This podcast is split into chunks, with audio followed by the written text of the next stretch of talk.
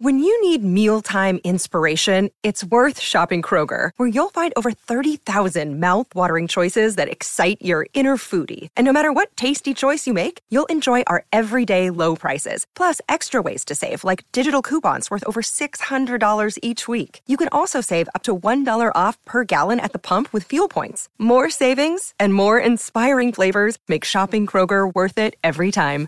Kroger, fresh for everyone. Fuel restrictions apply.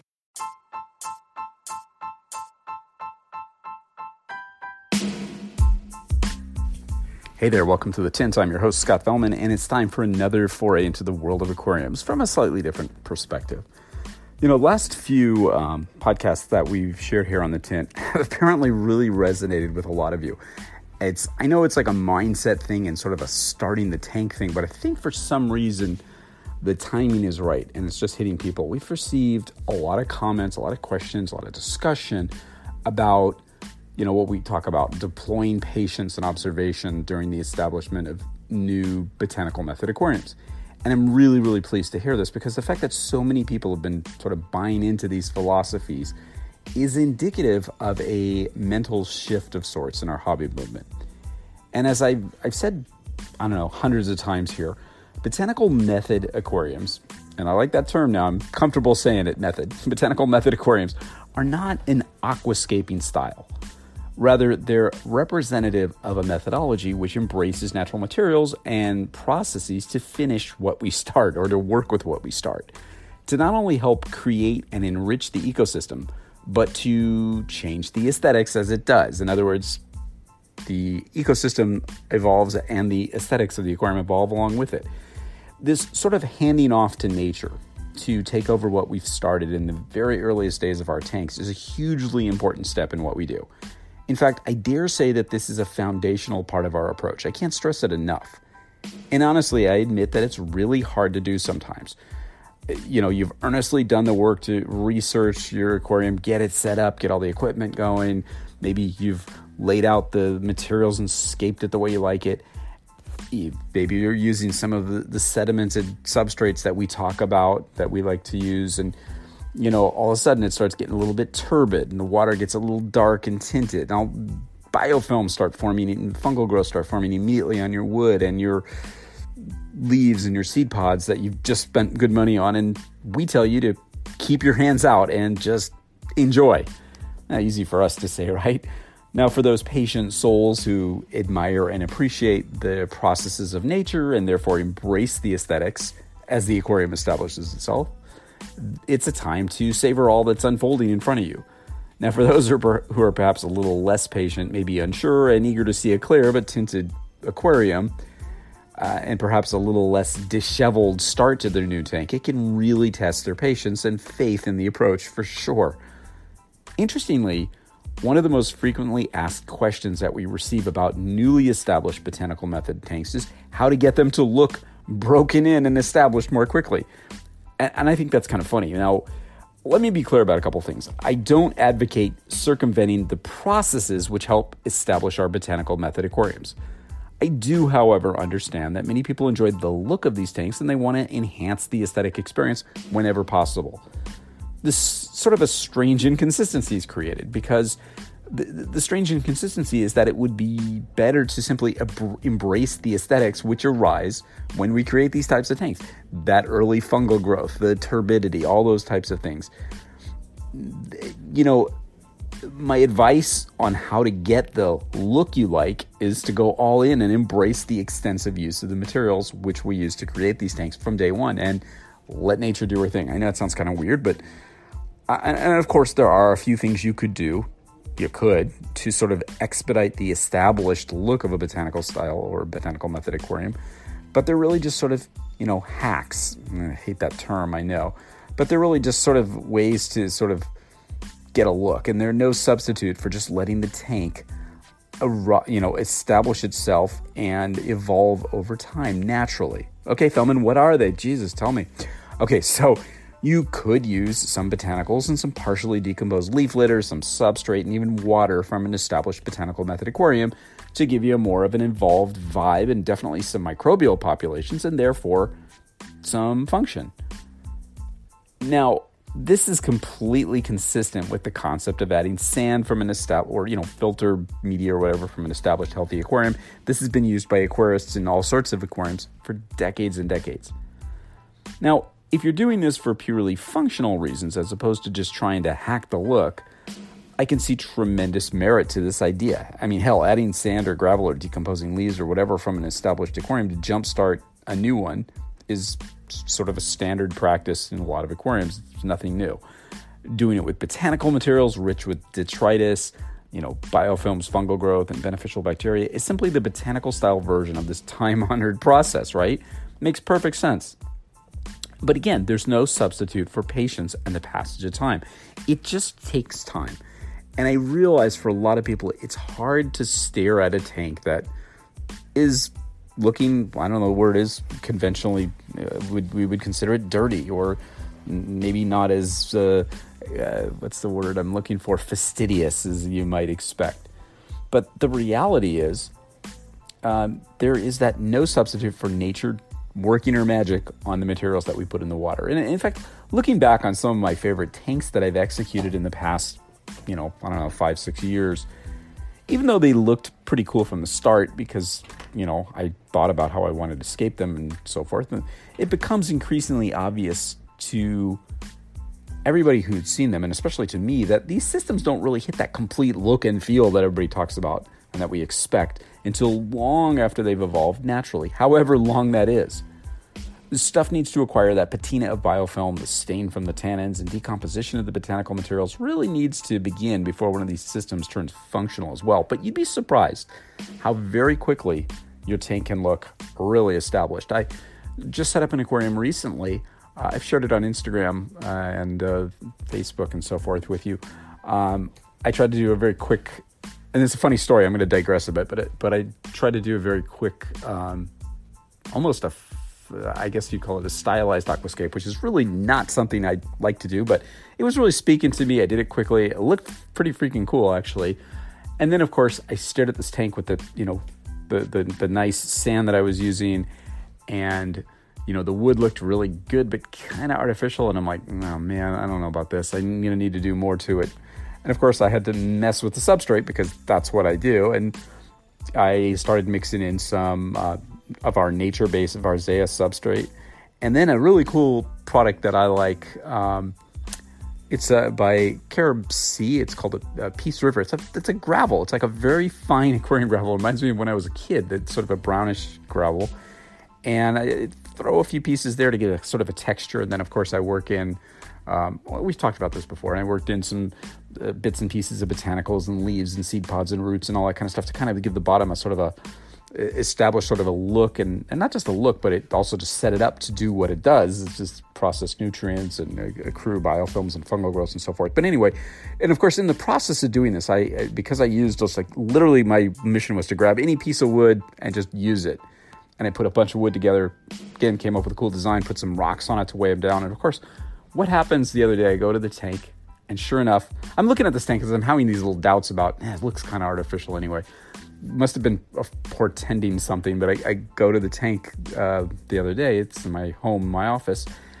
And what happens? Uh, one of the rocks that was holding one of the main pieces of wood apparently fell fell off, and the whole uh, there's literally a tank full of floating wood pieces, which of course is like one of those things you just want to sort of cry. But my initial thought was, oh, this sucks. This totally sucks. But then on the other hand, I was like, you know, I wasn't quite even though I said I was feeling it, I wasn't quite feeling the whole thing, and it just didn't look natural enough to me. It just looked too much like one of those Instagram stylized tanks that you would enter in a contest. And I'm, I don't even know what possessed me to do it, other than just trying to work with junky wood and see what I could do. Anyway, make a long story short, in my in my process of like taking everything out and putting in little pieces of wood, I, I had a view, I had a picture, which I'll share with you in the the, the uh, print version of the or the uh, online version print. I'm dating myself.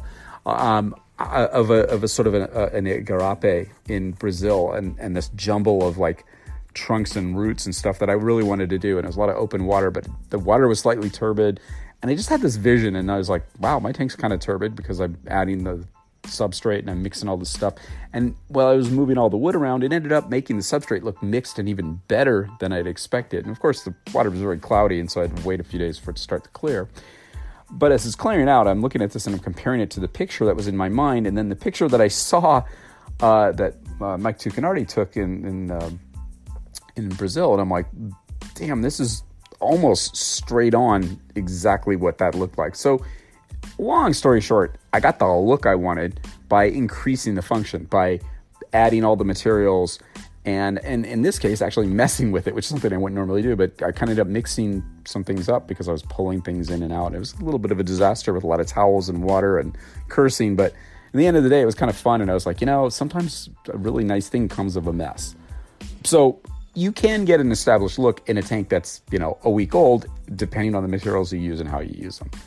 But again, for most tanks, you know, it's six months or three months or whatever when things really start looking good most botanical method aquariums. That's when the bulk of the settling in is done. The bacterial and the fungal uh, and the microorganism populations have sort of increased and the nutrient imports and exports have sort of balanced out and stabilized. The tank looks great. It has that earthy smell.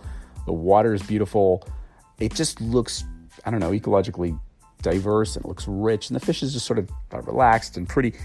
There's something about that four to six month mark for me uh, that really is magical. And I've, I've long held that one of my favorite botanical method aquariums I ever did was one I did about oh, three or four years ago. It was an aquarium utilizing mangrove wood, red mangrove wood, when we were carrying that. And I hope we'll get that in in the future. It's just been a little hard to get from our our source in Southeast Asia. It's difficult to ship, and there's some, been some problems with um, um, think logistics on their end. But we're working on it because a lot of people have asked about it. It's a great great wood.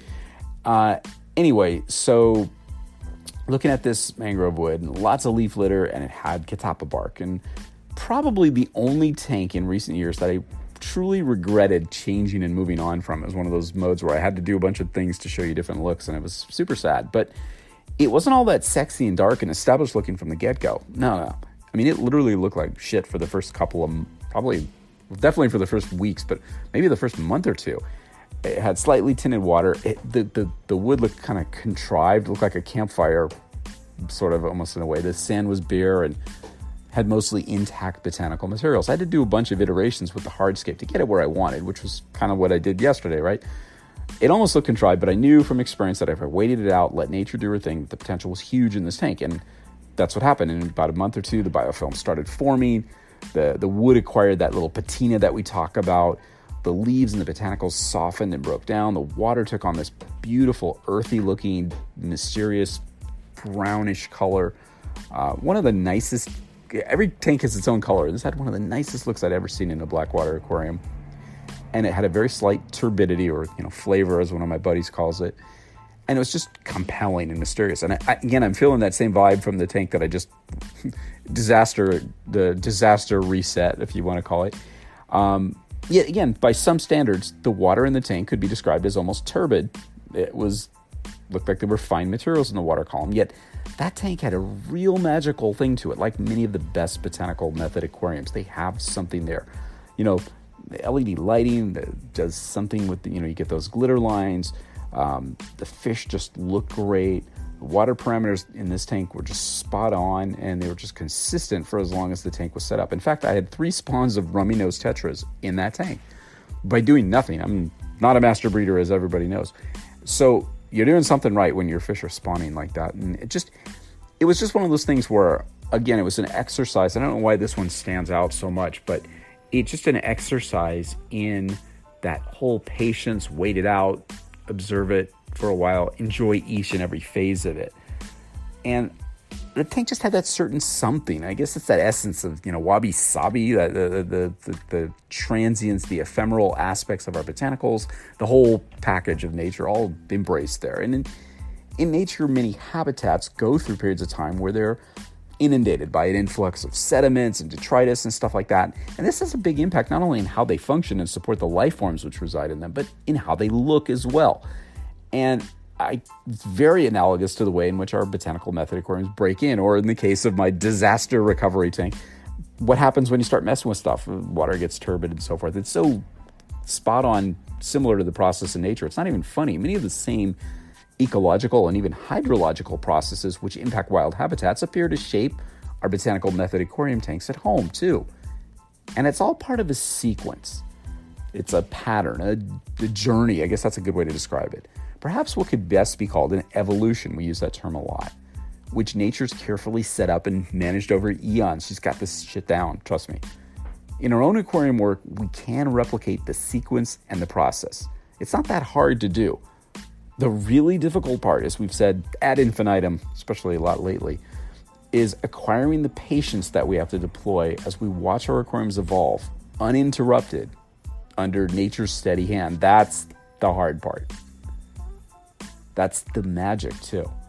It's a process, the part of the journey which every botanical method aquarist needs to embrace and to understand.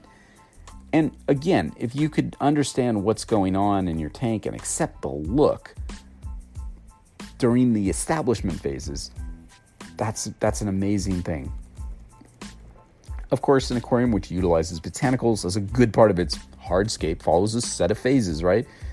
And once the botanical method aquarium, blackwater, brackish, whatever, hits that sort of stable mode, it's just that it's stable. You won't see wildly fluctuating pH levels, increasing nitrates, phosphates, whatever. To a certain degree, the aquarium's achieved a sort of biological or ecological equilibrium. Now, one thing that's unique about the botanical method aquarium is that we tend to accept the idea of all these decomposing materials accumulated in our systems. We understand that they act, to a certain extent, as fuel for the macro and microfauna which reside in the aquarium. The idea of leaving this material in place over the long term is a crucial component of this approach. We talked about that a lot. When we do that, when we make those mental shifts and accept that our aquariums aren't really finished, if there's ever such a word, in five days or 50 days, we suddenly begin to understand this whole botanical method aquarium thing. It's an evolution, a process that you can enjoy at all phases, and it just takes time and observation. Suddenly, the day to day appearance of the aquarium during its establishment phase is not something that you endure, it becomes an intriguing part of the journey. Yeah, it's a mental shift of the highest order. You have to appreciate that your aquarium is doing all kinds of interesting things as it establishes itself, and you're appreciating your aquarium during every phase of its existence. And that is how you work with what we like to call the establishment. Hope this gave you some ideas, shared a little humility. I really need to do video. I know people tell me this, Fellman, you got to do some videos, and I, and I will. I'll sort of set up a way to do that because it'd be fun to share these little disasters with you. I do it on Instagram Live sometime. If you want more of those, let me know. We'll do that and um, hoping to have some fun guests uh, coming up in the next few weeks on the Tint and uh, talk about some interesting subjects and we'll have some neat things to, to, to, share with you. So anyway enjoy your day. Think about what i talked about there. Next time you're looking at your tank and you're it's not maybe not quite where you want it just wait it'll get there. Stay bold stay creative stay excited stay in, interested and stay patient. And always always stay wet until next time, this is Scott Fellman from Tannin Aquatics. Thanks for spending part of your day with me, and I look forward to seeing you on the next installment of The Tint.